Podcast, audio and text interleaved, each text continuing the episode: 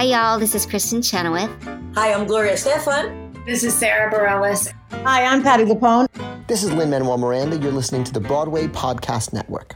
Hi, I'm Rob Schneider. And I'm Kevin David Thomas. And this is Behind the Curtain, Broadway's Living Legends. Don't forget to follow us on our Facebook page, Behind the Curtain, Broadway's Living Legends. And on Twitter at Broadway Curtain or Instagram at Broadway Curtain Podcast. Um, we are going to be airing right now part three, part Trace. trace of our interview with the fantastic He was, so good we had to have him three times. Lee Roy Reams. It also helps that he gave us martini after martini, This is true. and that that helped a lot with this podcast. So anyway, Wow. we're on stage after David made the announcement. No one knew what to do. yeah. And Jerry Orbach, God bless him, turned and said, Bring in the curtain, bring in the curtain.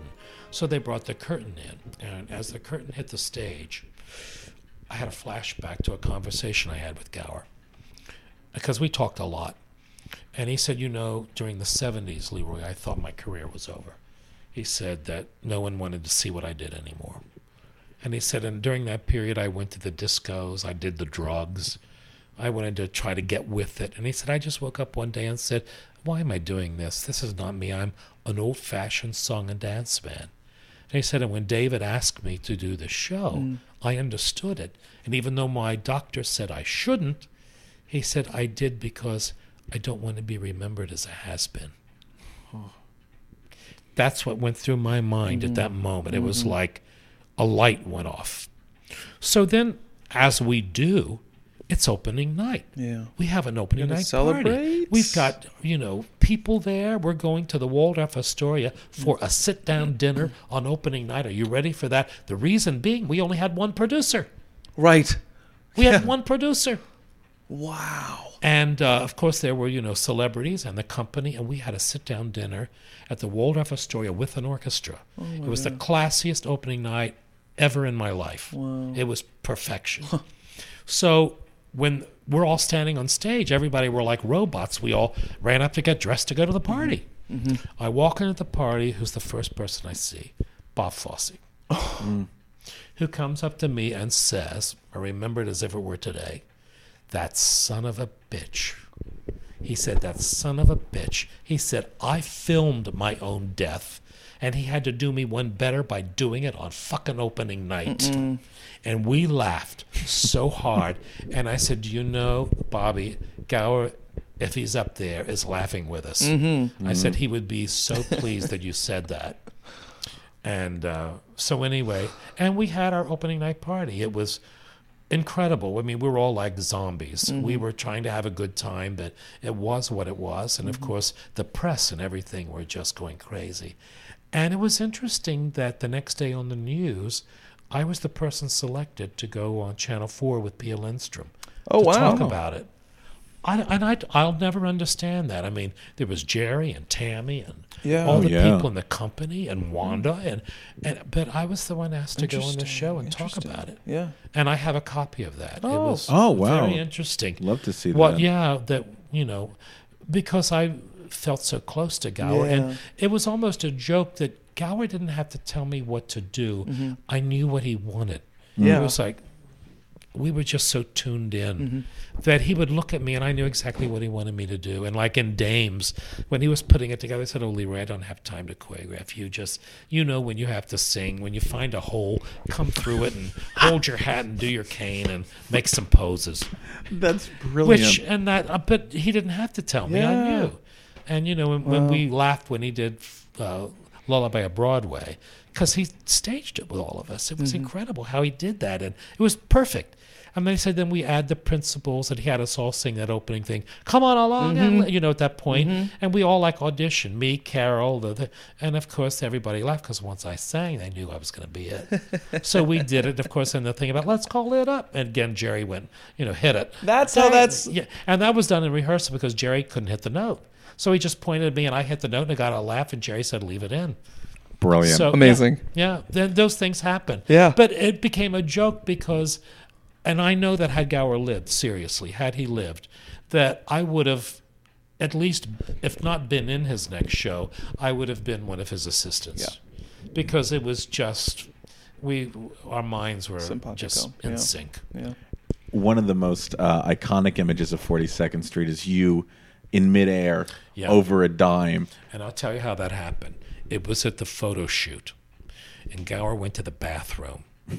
And I grabbed Martha Swope and I said, I've got a great idea for a shot. I'm going to get on. I said, kids, come out here. Get around. Get on the lines. and I said, I'm going to go one, two, three, jump in the air, Martha, and, and catch me. She said, I got you. And Gower was peeing in the in the bathroom. No so that's way. how we got that shot. Yeah. Yeah. I love set, that. I set that shot up. I love that. And it's one of the it's like, it's like the one of the most iconic, iconic. shot yeah, Yeah. totally. of the whole thing. And I thought when they told me as a surprise David was going to put me on Times Square in the middle there on that big billboard. Oh, yeah, yeah. yeah, yeah. And I thought that's the shot they would use. Instead, they did one where there were three of us doing a step, which was not as good. But anyway, but David was wonderful to me. And what's interesting, I should talk about money now, because this is David Merrick. David Merrick would set a pay mm-hmm. scale, and that was it. Mm-hmm. When we opened the show, 1980, Jerry Orbach and Tammy Grimes made $3,500 a week. Well, wow. The next level was Carole Cook and Joe Bova made fifteen hundred dollars a week. Mm-hmm. I made twelve Wanda made seven hundred and fifty dollars, and David had her under a two-year contract with a raise the second year. Wow. And when I found out, when I found out that Carole Cook and Joe Bova made more money than I did, I had billing above them and worked harder in the show. I was fit to be tied, and my agent said, "There's nothing we can do." Yeah, no, it's And when the the salary was offered, I wanted more money, and they said, "Leroy, that's it. When David Merrick offers the money, that's it. Either you take it or leave it. You don't negotiate with David Merrick." yeah, no, that's So uh, I said, "Okay, I'll talk to David." And one day at the theater, I said, "David, I need to talk to you about something. I find it hard to believe that I work harder on the show and have billing above Carol and Joe, and they're making more money than I do." He said, Well, we can arrange that. So, would you like to sign on for a second year? I said, No, because I may not want to stay a second year. I said, But David, I signed the contract. I'll honor it. I love the show. It's going to be very good for me. And you won't have a problem with me, but I should be paid more money. And the next week, the raise was in my check. And What? he passed by the dressing room and said, Don't pay your agent. They don't deserve it. And I never really re signed another contract with David, and he would give me periodic raises when he wanted to. fascinating. But that was David Merrick. Yeah, right. Yeah, He had to be in charge. yeah, no kidding. So, you know, he was quite something. And of course, when the thing with Karen Prunczik, you know, uh, she didn't leave the show when they took away her number and Yeah. they took her out of Dames because mm-hmm. David said she wasn't pretty enough to be wearing the clothes. And Gower would not fire her. But then when Wanda got the go into your dance thing, which mm-hmm. they did, then uh, they had to put Karen back into Shuffle because Wanda didn't like doing the number. Mm-hmm. So Karen eventually got put back, and then one of the girls quit. And so Karen had to be put back into Dames. So eventually, and of course, once Gower is dead now, David is escorting Wanda around.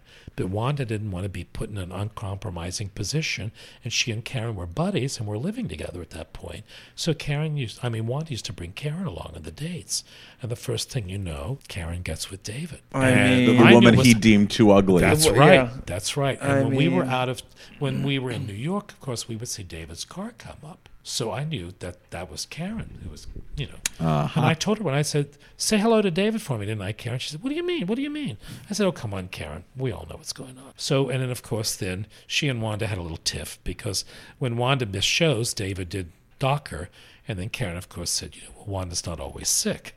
So because she, you know, had her, Yeah. and then when Wanda did get sick, the Right. girl who was the understudy, Nancy Sinclair, who was hired out of town by David Merrick, much to Gower's displeasure, but he couldn't do anything about it. And then when Wanda got sick, uh, Nancy Sinclair was in California at a child custody battle with her ex husband, and there was no one to go on. And Karen Prunczik said, I'll go on. I know the part. And I went to David Merrick that night and I said, I'll tell you what, David, she does know it because she's watched it. She's smart and she's a hell of a dancer. Mm-hmm. And I said, I'll go on stage with her tonight because I think she could do it. And David didn't let her do it. And they tried to get Nancy back the next day, but they couldn't. Then they put Karen on. And we had a rehearsal that afternoon, and Karen did go on and did the part for a couple performances. They got Nancy Sinclair back. And of course, you know, David was, you know, playing up the publicity on that. Oh yeah. Oh, You know, of 'cause, course, like the of understudy course. really got to go on and all that. And Nancy was kind of like a June Haver looking girl, blonde and very pretty, and she was, you know, good in the part. And so that was going on. And then she went back to California because the child custody, and David didn't want her to go. And uh, he was very upset. And and wait a minute, I got the story wrong. She actually did that. And then when she went back, he put Karen on. I got that confused. That's Got really it. what the That truth is. sense. I got confused That's there. all right. And uh, so then David sued her, and she uh, was was taken out of Actors Equity for six months, and uh, he did that to Nancy Sinclair. Wow. Yeah, yeah, yeah, yeah. And then Wanda was put back. Uh, of course, came back. That's to the crazy. show. That is crazy. Yeah, and then uh, Lisa Brown replaced Wanda. Uh-huh. But then when they did the uh, uh, Chicago company, David hired Nancy Sinclair. After having fired this her, guy and, is- and she was out of you know Actors Equity for six months. and, Right, right. You know all of that. Uh, she was taken to litigation. Yeah, yeah, yeah. Holy Mary So that's God. how the show goes on. Of course, by this time, David was married to Karen Prunczik.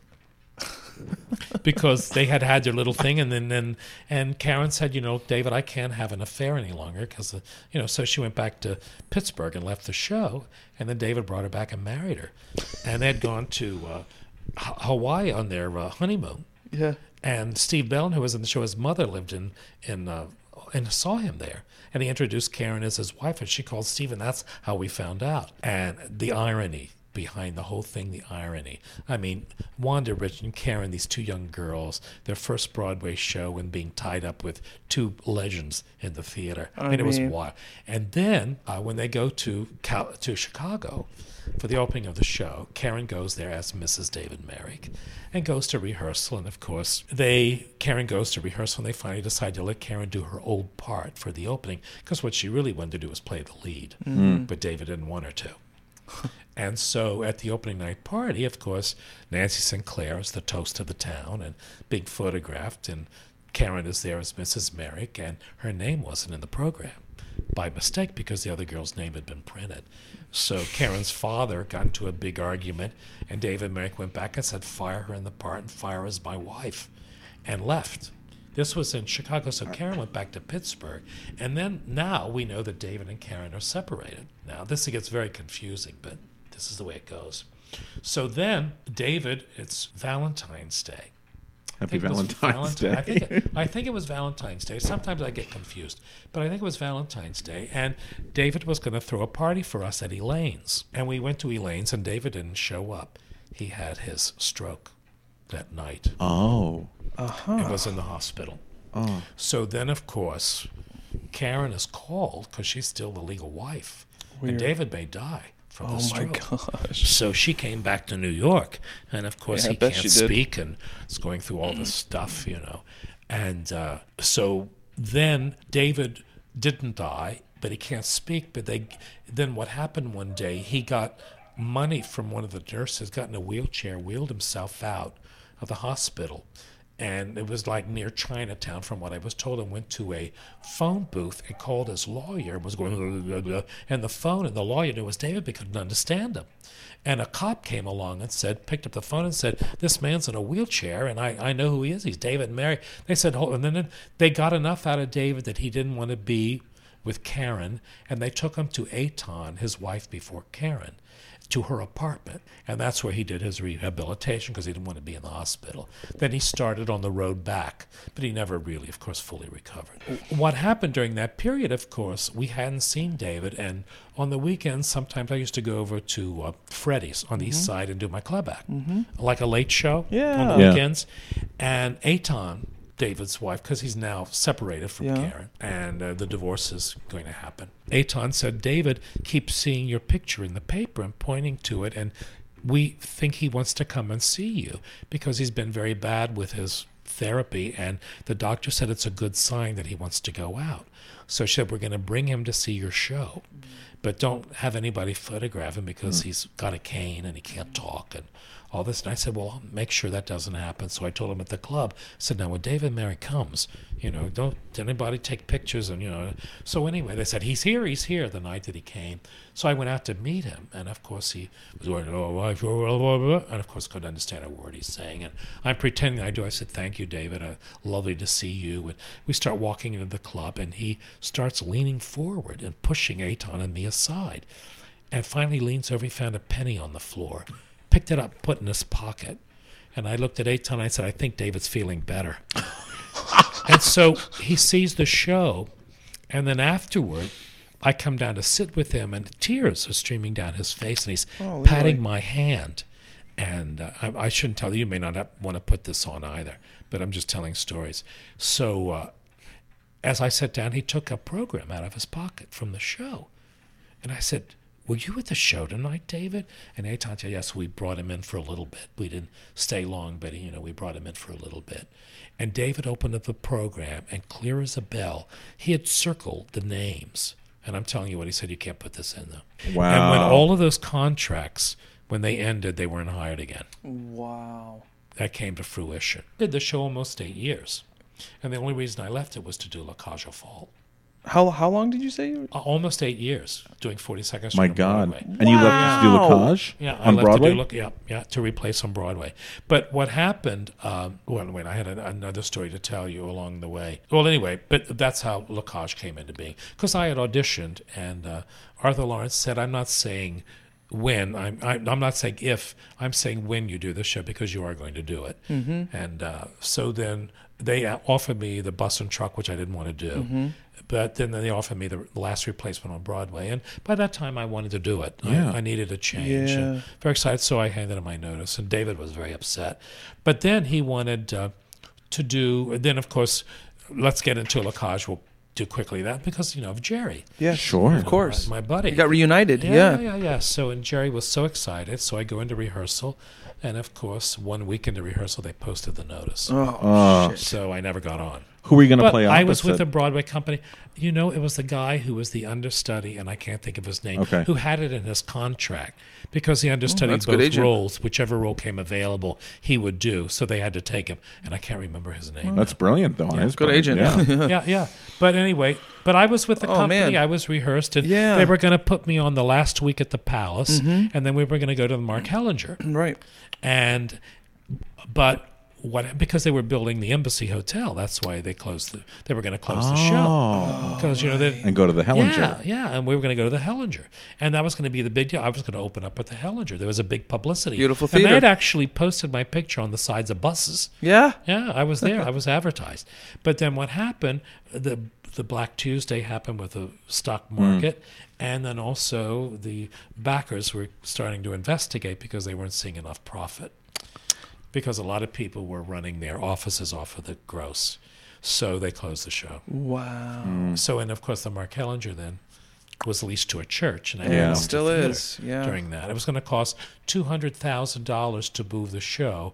The producers were going to pay half. The Ne- Nederlanders were going to pay the other half. Wow. But it didn't come to happen. But I was with the Broadway company and was considered the last replacement Yeah. Yeah. officially. Yeah. Yeah. sure. Amazing. And of course, I went on to do the show many, many times after that. Of course. I did it at Paper oh, Mill. Oh, great show. Did a little ten week, tenth anniversary tour. I did, and I played subsequent productions in Yeah. a lot of places. And I played with G. Barry.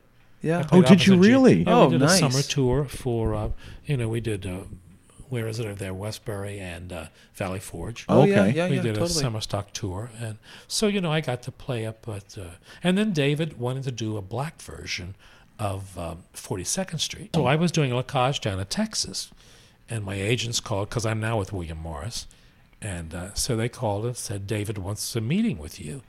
So I said, Well, where's my airline ticket? They said, On your day off. They said, Oh, you just get the ticket, they'll reimburse you. So I got the ticket. I flew up for a meeting with David. Now, this is when he's not speaking well. And, you know, we're having a hard time trying to always understand him. So uh, at the meeting, you know, they have the logo now with a black woman and uh, the gal who was with Fifth Dimensionist, so as to play Dorothy Brock. And who's the wonderful guy who was with Diana Ross at Lady Sings the Blues? Billy Dee Williams? That's it. He was going to be Julian Marsh. Uh, Gregg Oh, Burge yes. was going to do my part, Oh, and then yeah. we're going to discover a new girl to play Peggy Sawyer. Yeah. oh, wow. And so everything was great. set. But I said at the meeting, I said, David, I understand that because of the London production, because David wasn't paying a lot of the original people uh, their royalties because he wasn't making enough money in London. But he couldn't close the show because he had a contract with the London producers. But he wasn't paying them, and they weren't going to let him do the black version until he paid their royalties.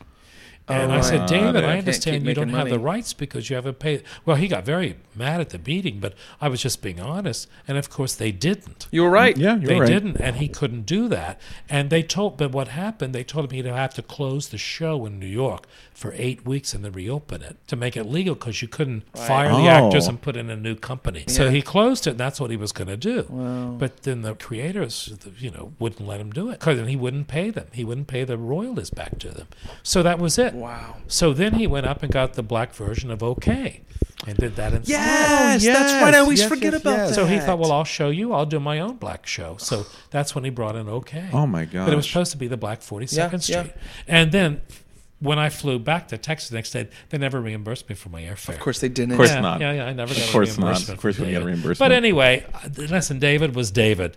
And uh, during that period, you know, I would be invited to things for him, and I got to see him. And although he couldn't speak, uh, but then he got to a point where he became, you know, dementia set in, and he Oh, wasn't yeah. operating, and, Yeah. he had, Now- and, then, and then the end came, and that was it. Between 42nd Street and going into La Cage, there are these two Tony Award broadcasts Yes. That Yes. you're on, which we love. Yes. By the 85 and 86, I think. Yeah, Yeah. yeah, yeah. That was uh, because of Alexander Cohen. It was terrific. Any memories of that? I did a lot of 'Cause shows for. Oh yeah, They're I- wonderful I love shows. them. Love and I also did uh, another thing called um, the You- Best of Everything for Alex Cohen. Were you one with of the all the stars in it? Yes.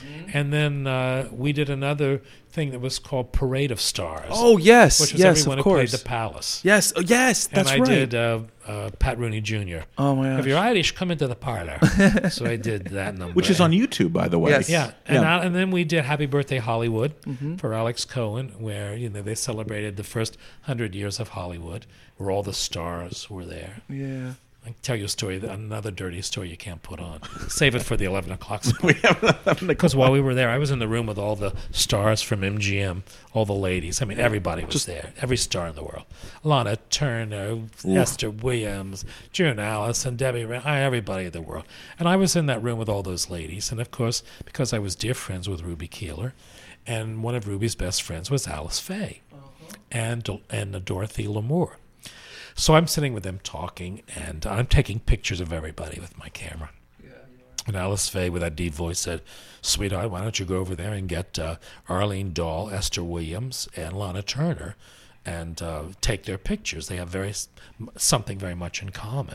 And I said, Oh, what's that? She said, Fernando Lamas, which of course made me scream. And it was What a true class photo. because two of them were married to him, and Lana Turner had a big affair with him. So anyway, that was that night, and that's uh, the night that uh, is that that the one we did with uh, yeah with Ann Miller, shaking the blues away. Oh, I think that's when we did oh that Yeah. with nice. her. That is and Ruby. Keeler was terrific. She came backstage uh, Yeah. when I first met her, and I told her the story about, you know, my singing. I only have eyes for you. And I said I really pictured your face, Miss Keeler, and sang to you. She said, "Well, I'm here tonight. Sing to me now."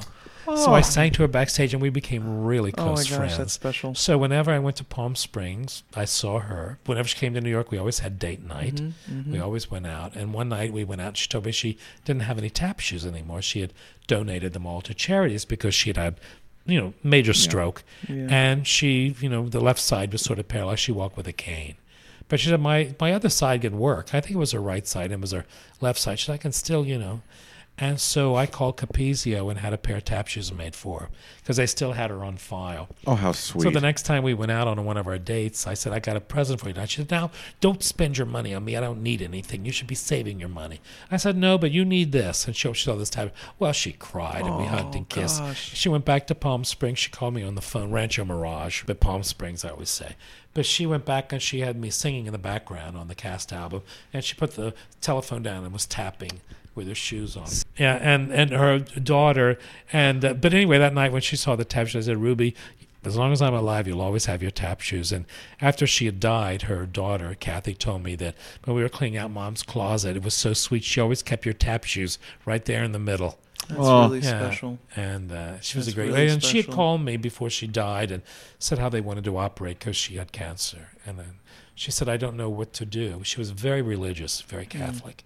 And I said, Well, Ruby, at this point in your life, if they cut you open and, you know, it's uh, maybe you just need to talk to God. And, mm. and she didn't do anything. She And then she died shortly thereafter. Oh. But she was a wonderful one with the most gorgeous aqua blue eyes, mm. like turquoise aqua mm-hmm. blue, that incredible color. She's one of the sweetest, dearest women, and I know that everybody who was in No No Nanette with her were just overwhelmed. She always had her Yes. dressing room door open. She Yes. was like the mother to all of them. That's right. That's right. Everybody who knew Ruby Keeler loved her. Wow. She What was an class act. incredible woman. And she told me, you know, the, the dish on um, Al Jolson, because Al Jolson couldn't have children, and she wanted children. And he was very jealous and possessive. And she said, I could never go any place. He would always have me followed. And she said it was just too restricting. And she finally said, I can't live my life this way. And they adopted a child because she went, and the child, unfortunately, was challenged. So, but she took care of him his whole life. He outlived her, by the way. And, uh, and then she, of course, had a second marriage and had, you know, and she, you know, had a happy life. And the kids, of course, had no idea about her being, you know, this big movie star because she just totally played it all down until No No Nanette brought her back. Certainly did. That's Yeah, incredible. and then, of course, the stroke, you know, Yeah. ended all of that. But she never let it stop her, and she would go on cruises. she loved to cruise. She loved to gamble on the boats. She had a terrific life. She never let any of that stop her. And Patricia Neal was another one yeah. who had the stroke and went on the cruises with us for the Theater Guild because I did Theater Guild cruises for 20 years. Oh wow. Yeah, and it was interesting how all that happened because all the stars that came along, my God. Uh, and the first time I went on the cruise, it was due to Juliet Prowse, actually. Uh-huh. Oh. Juliet was on the cruise, and Peter Howard, who was the musical director, and I got a call from Marilyn Langner, who said, You know, I'm Marilyn Langner. I said, Well, I know who you are, Marilyn. She said, Well, we don't know you. Philip and I, and all of our friends tell us all the time, and all the stars say, You should have Lee Roy Reams on these cruises. And she said, So Larry Kert is dead, so you can take his place. I swear to God, that's exactly the way it was said. so Larry Kert had to die before I got to go on a cruise. Oh my God. So I uh, go on the cruise, and uh, we get out in the middle of the ocean, and uh, so they read my resume, and I performed, and they liked me. And she said, "I see here that you're a director too." I said, "Yes, I can direct." She said, "How would you like to go on our next cruise and be a star and a director, and that way we can free up a cabin that we can sell, so that I could have two positions on one." That's how I one. became the director. So for 20 years, when I was free, when I was working, I I couldn't do it, but when I was free, I always did the cruises for Brilliant. the Theater Guild, and worked with. I mean, the Zoe Caldwell, Rosemary Harris, Yeah. Patricia Neal, Helen Hayes. Come on. Helen Oh my Hayes. God. Hello, and good stories on Helen Hayes. When uh, we went out and Helen Hayes saw my show, and she asked if she could come to another show, Mm-hmm. and of course I said, Helen never does that. You should be so flattered that. So we would talk, you know, and uh, became friendly. And uh, then on one of our cruises with Helen, she hadn't performed. And the reason she stopped performing a lot was because she had allergies to dust in the theaters. Yes. And so she couldn't, she was allergic to it, which is interesting of all people to be allergic in a theater. Yeah, exactly. Helen Hayes. The irony. but anyway, she, uh, uh, uh, two stories on Helen when. She said, You know, I feel so guilty I haven't done anything on the cruise. She said, I'll do my Queen Victoria speech from Victoria Regina, you know. She she said, But I can't remember it all. I'll write it down. So she wrote it down. And that night we had heavy seas. So they were all very nervous about her getting up. And we had everything set at the podium. And I had her handwritten speech there. And so I said, Well, she wants to do it, and I'll take care of her. I'll make sure she gets to the podium. And I said, You know, Helen, you have to be very careful you don't fall tonight because the seas are rocky, and I'll escort you out, and then I'll get you at the podium. You mm-hmm. hold on, and we've got the light on, and everything's there. She said, Fine, dear. So, and I said, Ladies and gentlemen, the First Lady of the American Theater, Helen Hayes. I went to get her. She just pushed me aside, walked out, made a bow to the center, of the seas are rocking, walked over to the podium, put her hand on, did the speech without even looking at the paper. Oh, that's So pro. after the Yep. speech, of course, I said, Helen, do you want this back? She said, no, darling, throw that away. I said, do you mind if I have it? And would you autograph it to me? She said, "Oh, I don't want you to have that. That's in my handwriting." And I said, "No, no, Helen, I'll treasure it." She said, "As well you should." and she said, "And because I respect you, I will autograph it to you." Ah. And I didn't want it to get creased, so I stuck it in one of my books. I can't find it. You don't know. I Oh, cannot really? find it. I got back and put everything away. I thought, oh, I'll remember that. Yeah. I've forgotten where I put it. It's in a book somewhere. It's in, in a book someplace. Oh, my book that I had, you know, because I always would get tour books on all the mm-hmm. Yeah. places we went, and you know, and I put it away, and I can't find. I don't know where it is. Can't find it anyway. And another thing was during this period, Helen said when we get back, because you know they're at the, the hospital she's associated with. That was the the wing of the AIDS wing mm-hmm. that they named after her. Mm-hmm.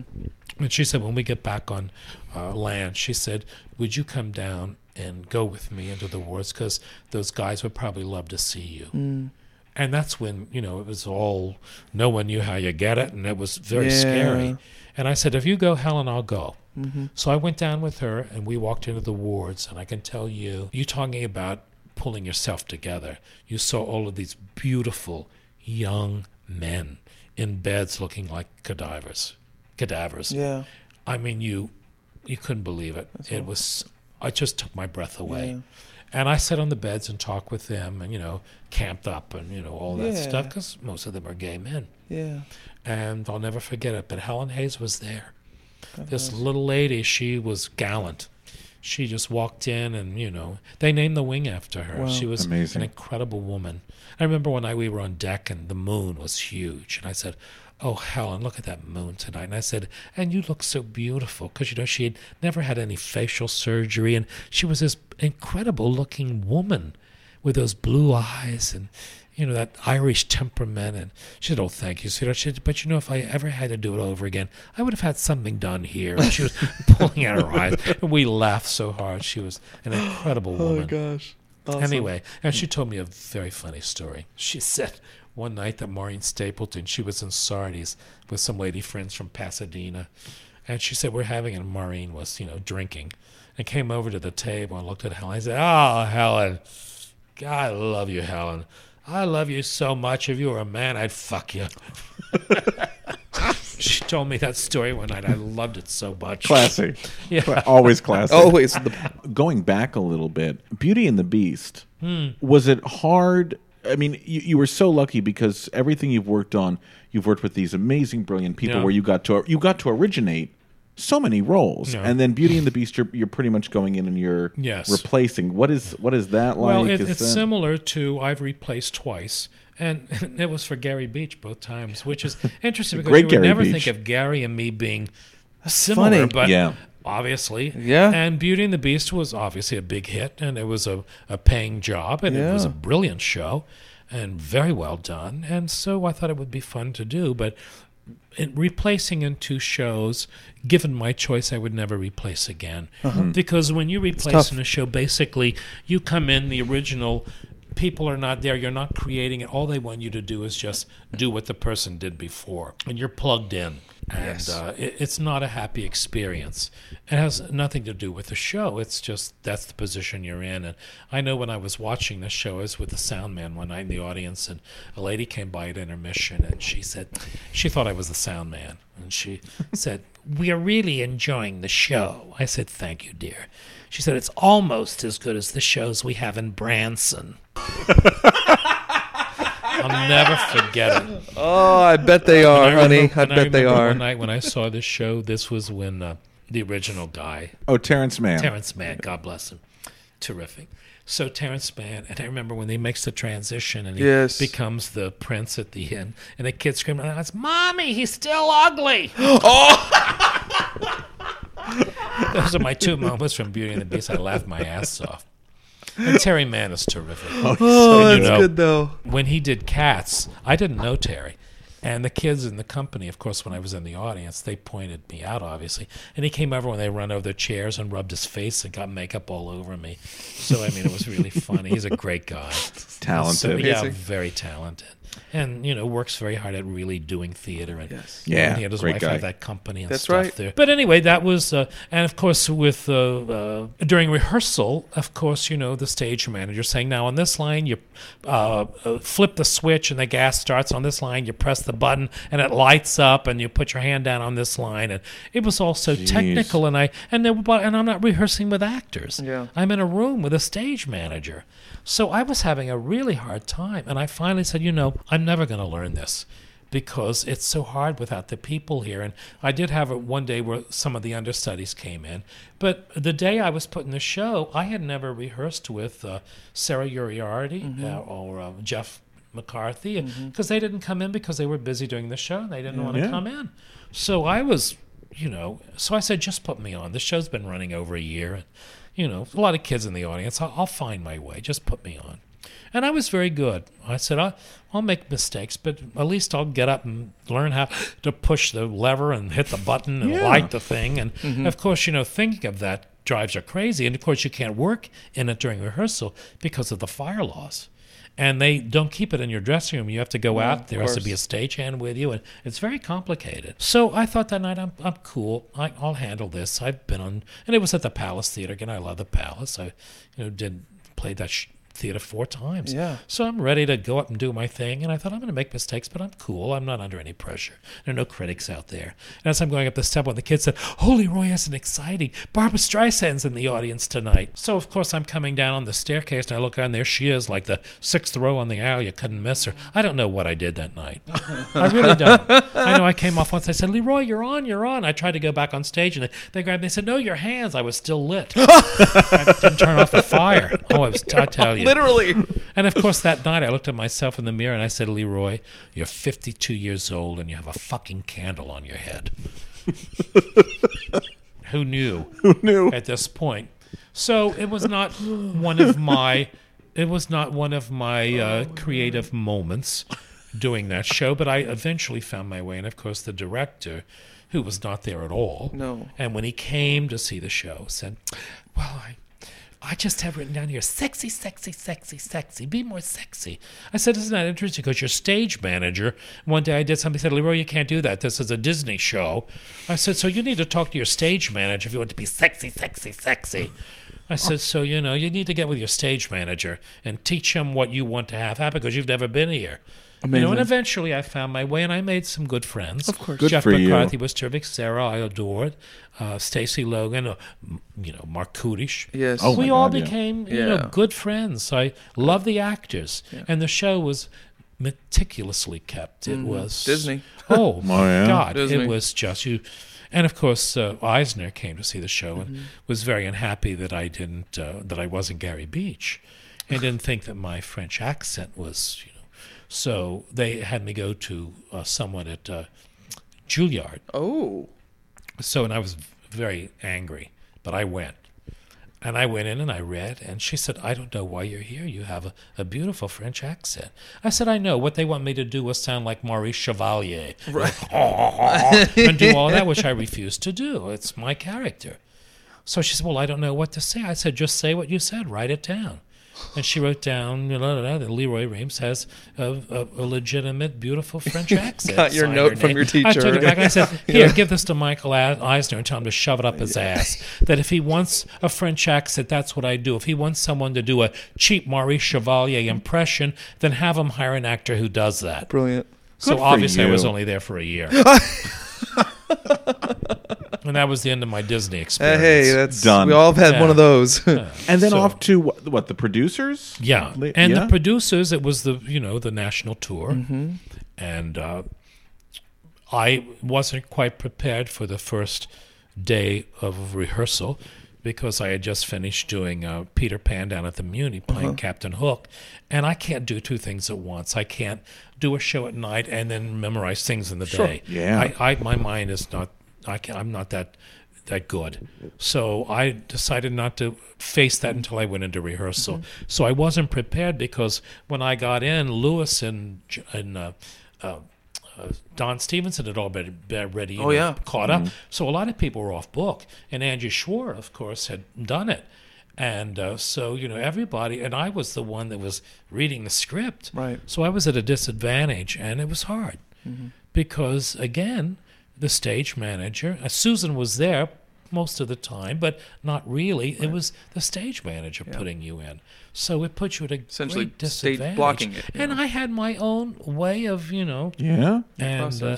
I'll never forget uh, Steve Zweigbaum, who was the stage manager, said, "Now, Lee Roy, when you make your entrance, you know you're very insecure about how you look because, uh, you know, Carmen made the dress and you love." And they were- I said.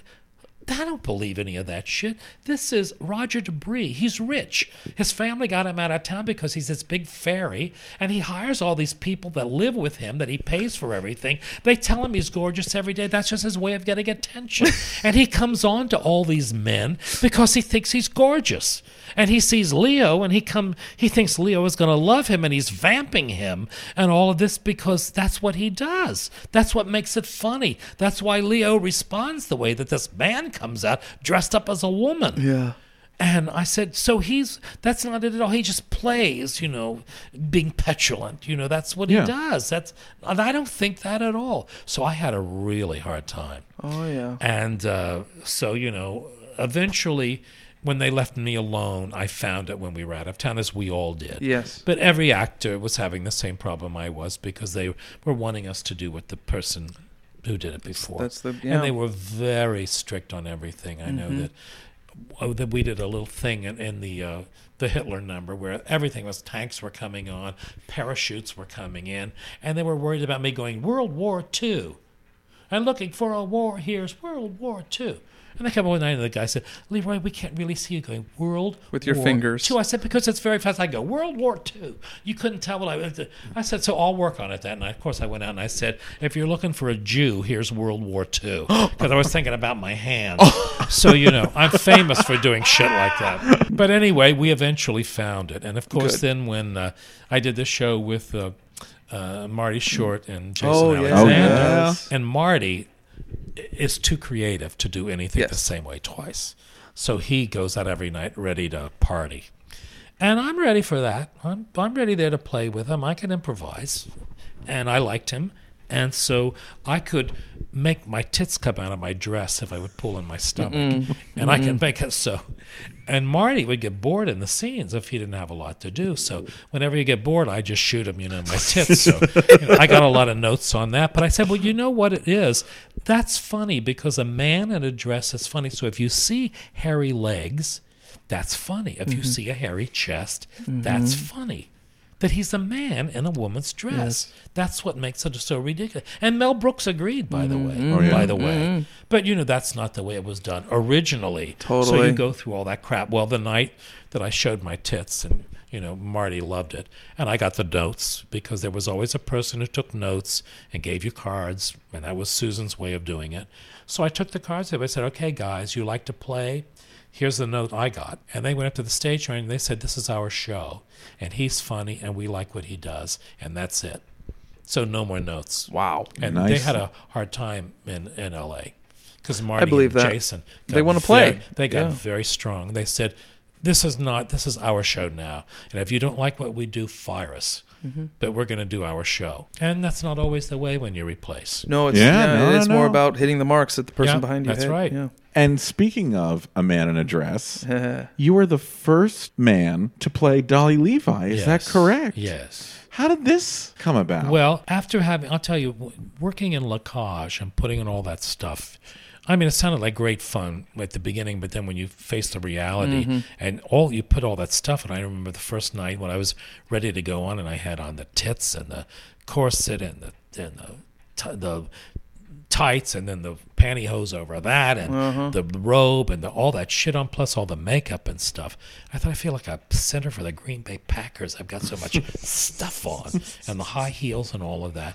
but you adjust to it but it's a lot of stuff you gotta get into and uh, not that i want to dress up as a woman it's not that at all. It's the part Mm. Yeah. It's playing a good part, and I love Hello Dolly. Oh, yeah. And that character is so great. And Carol i- i- is a comic genius, and it will always be Carol Channing. She's the originator, but being so close to the show and loving it so much, I wanted the experience of playing that character. Yeah. And I can't play Cornelius anymore. So I really wanted the experience of doing that and then open the door because I think actors, it's fun to see people play sexes.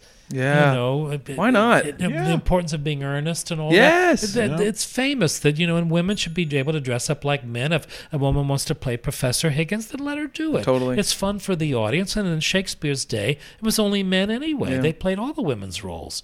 So it's just opening the door and relaxing people and, and, and having the pleasure of doing it and having fun for the audience. That's why I wanted to do it.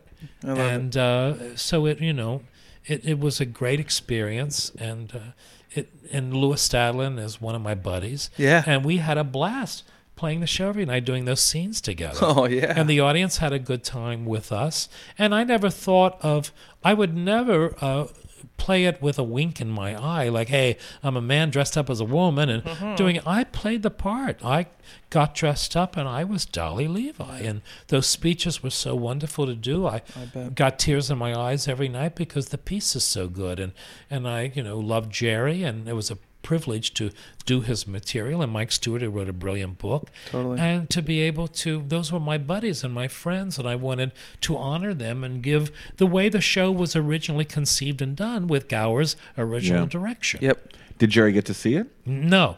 No, he didn't he didn't come up to see it. And he was okay. I mean, obviously, he must have approved. oh yeah. Yeah. Because that he all- knew I was going to be honest. Yeah. I wasn't going to, you know, play it as a as a takeoff or a, No. you know. Did you direct it as well as? Yeah. yeah. It How was do you easier. ba- Really? Yeah, it was easier because I knew it so well. The only problem uh, was during the tech.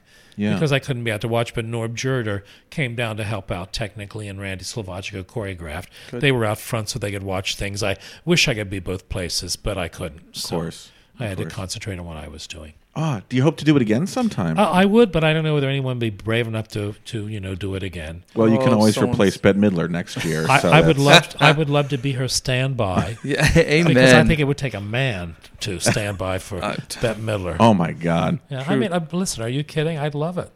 As a matter of fact, we did the last uh, tour that I, you know, directed, and when I Yeah. played the Cornelius, I thought about being Carol Standby on that three month tour, but I didn't want to go to rehearsal. I wanted to. I, that's true. And number two, you'll never go on because Carol's never out. No. So, and then Monica Wemitt, who was the uh, played Ernestina, was a lovely, lovely gal. I thought, let her do it because she'll learn and she'll get a chance to play it someday, which Later. she has. That's great. And I loved her. Yeah. And then, of course, my God, Carol got sick one, missed a whole weekend. And I thought about going on, and I couldn't do it to Monica. So I let Monica go on. That was my chance to have done it. Because what a great gimmick to walk on and say, ladies and gentlemen, Carol Channing never misses a show. Yeah. Unfortunately, she's sick. She does not have an understudy. I'm the director, and I'm going to have to do the show tonight. So if I love just, it. you know, and then do Would it. Would have been great. I mean, it would have been a great gimmick, right? Would have been hysterical. Totally. But uh, not to be. Oh man. Well, that next would year. that would work Yeah, for uh, yeah. Bette Midler too, by the way. yeah. Right. You know, just Get have a Jerry guy Zaks. Jerry oh Zaks. goodness. Oh, That's no. right. Yeah. Don, honey, listen, they're all too. When people do it, they want to do it their way, and that's the way it is. Truth. You can't Oh. tell anybody what to do, and they. I hope if they get to want it. Dolly to come out in a purple dress, she'll come out in a purple dress. Yeah. I want mine to be red. But you know that's the way people are. They want to change it. And now, if Jerry has anything to uh, say so in it, it will be. But you know, again, when they did the film, she was in gold. Oh yeah. We so Just we- watched we it were- the other day. I was just Actually, confession. and- yeah. Streisand is the greatest talent of my generation. Yeah. She's it's impossible for her to ever be bad. That's true. It just wasn't good casting. Yeah. Oh, it's, it, it's it's She she made it work for what she does, but it it's it wasn't the Hello Dolly I know. And also with the exception of, you know, a couple people, the rest of it wasn't that well cast either. yeah. No. No. And you know, they dubbed the gal playing Irene Molloy. That's right. So why? And you know, I had never heard of her before or since. So you know, Ann-Margret tested for it originally. You know, She would have been great. yeah, Yeah. Well, not my idea, but you know, there are certainly a lot of women capable of doing it. Of Irene Molloy. Yeah. Yeah, yeah. And Well- and Michael Crawford as Cornelius was. I don't know what that was. It's an really? awkward. It is an awkward film. I don't know what. Oh, from start to Interesting in finish. moments. And then but also yes. a lot of Michael Kidd's choreography. I mean, people were rolling around on concrete sidewalks, doing somersaults and rolling down hills in the grass. What does that mean? You're in, you know, and you're in Victorian dress, and you're rolling down the hill on the grass. Oh what is that? gosh. Oh my gosh. And that thing, you know, the waiters gallop with all the acrobatics and the the oh, gimmicks, Oh, yeah. and you go, "Oh my god!" It's a it's a showpiece. That's Just- for sure. It is something. Before we go, I want to just ask you really quickly about you've got a, a, a show you do, a one man show. Yeah. Uh, probably a couple. Um, uh, do, do you have any plans in the future? Anywhere we can see it coming up? Oh well, if you want to come down to the Crest Theater Hey, in uh, Delray Beach, do you do you do mostly Jerry Herman in your in your No, uh, you, I do some Jerry Herman, yeah, but I, I talk about Juliet Prowse, my beginnings, and Great. then I go and I do you know Dolly, and Yeah. I, I do a little bit of Forty Second Street. Uh, I don't do all the shows, Right. uh, but I do you know the major things that are more identifiable Yeah. for the audience. Well, I want to see it. Me Yeah. too. I do. I want to see and that. a lot of the stories I've told you, Yeah. you know, Yeah. I, I you know go into my act. I love that. Turn on the lights. I'll do it no matter where I am. Yeah, that's showbiz. There's a wonderful line in applause that says, "Stand back." At eight o'clock, I do the show no matter where I am, because it's true. And You know, that's- you get so, and and because I did the Broadway for so long, around five o'clock, I still get that Yep. time to get ready to get ready to do the show. I still have that feeling. Mm. Oh, yeah. I never lose that. And I there was never a time seriously, and I mean this honestly. With all the shows I've done, there has never been a time where I go, I am so tired today. How am I going to get through this show? Mm-hmm. Oh my God, this is so boring. I'm doing the same thing. Because people said to me, How could you do 42nd Street? Eight shows a week for almost eight years. How could you do that? Well, because the audience is different every night. And also, there's a pride about being a Broadway actor. And I've never, ever not walked into a Broadway theater with that feeling of energy and excitement and just can't wait to get on the stage. I cannot be anywhere in a high school and I walk out on a stage, I have that feeling. Yep. It's uh, being uh, in, in the amphitheaters of Europe, standing on a stage and looking out. It's that feeling. Yeah. It's where I belong. Yeah. It's where I'm at home and where I'm most comfortable. I can't explain it to you, but it's been that way my entire life. Yeah, Yeah. you just that's that's what I do. Yeah. And and I, I did one film with you know Fosse doing a Sweet Charity. That was a trip, but that's all technical. Yeah. You have to. It's all for the camera, and you set mm. up, and it's also so time consuming that you, You have to that- that- stop in between and then get your energy up to do it. You're not in control. Where in the theater, the curtain Audience. goes up and it's yours And there's no stopping. Like and it's- nobody yeah. can cut you or say no and make you do it again. You're in control. That's why actors love the, the live theater. Nothing better than that. The Well- movies and television can't do it. I did a lot of television, Yeah. and a lot of television was live, but you basically are there performing for the camera. Mm. It's a, it's a whole different thing. It's a privilege and an honor to do in life what you do naturally, and it pays you money. I think that's the secret of having a good life. Finding something you enjoy doing, having not a job but a career. And you still worked your butt off to get Yeah, there. and you I would, you know, I'm I'm limited now because of my age, and we have to grow into what we do. But you know, ever given the chance, I'm you know, I'm ready to do whatever is required just to be a part of it. I love and that. also the the people, the creative people that you get to work with, and watching all this talent and. Mm-hmm. You know, it's like anything in life. It has its ups and its downs, but as far as I'm concerned, it's mostly been ups I like that. and to have also worked with people you dreamed about working with when you sat in your living room with your you know your show albums listening to the music and saying oh god if only i could be on broadway one day and you know my first broadway show that i saw was carnival and i ended up working with jerry orbach Oh, see, turned out to be a terrific guy I, dreams do I come mean, true. To, to have that in your life, to been a kid in high school and watching Carol Channing throw out a bracelet, and then years later you're working with her, being you know uh one of Lauren Bacall's best friends. Yeah. I mean, you that's what you live for in your life. I, I feel frustrated in the fact that what I did was sort of out of fashion because I should have been born in the MGM period. Well, that's true. That would have been my period. I would have been at MGM singing Yeah. and dancing in the movies. That would have been it, but I was born too late. Yeah. But at least during the time I did get a chance to do it. I mean, you go through the list of these people, my God. And I was there with them, Gower Champion, Mel Brooks. Yeah. That you're there working with those people.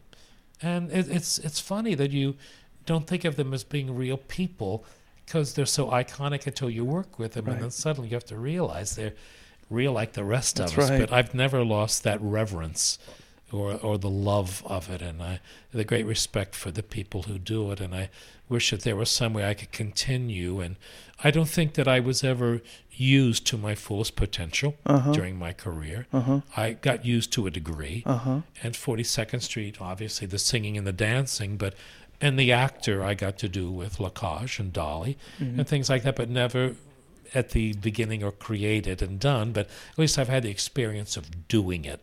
Oh yeah. And but then, then you have to think that maybe it's not over till the fat lady sing. Maybe that thing that's going to use me to the fullest is yet to be done.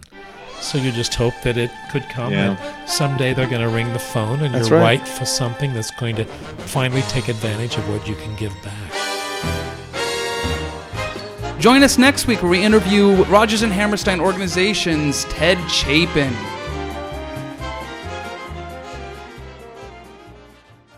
Have you ever wondered how your favorite performer actually feels? Well, here's your chance.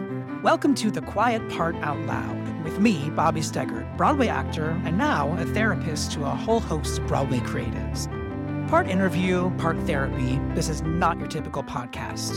We'll go right to the heart of things with some of your favorite artists what they still struggle with, what lessons they've learned, what they haven't figured out yet.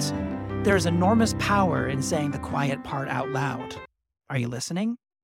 Hey, it's Leslie Odom Jr. here on the Broadway Podcast Network to tell you about the Rise Theater Directory, a program of Maestra Music. Rise is a national online resource designed to connect and empower backstage and administrative and creative theater professionals from underrepresented backgrounds.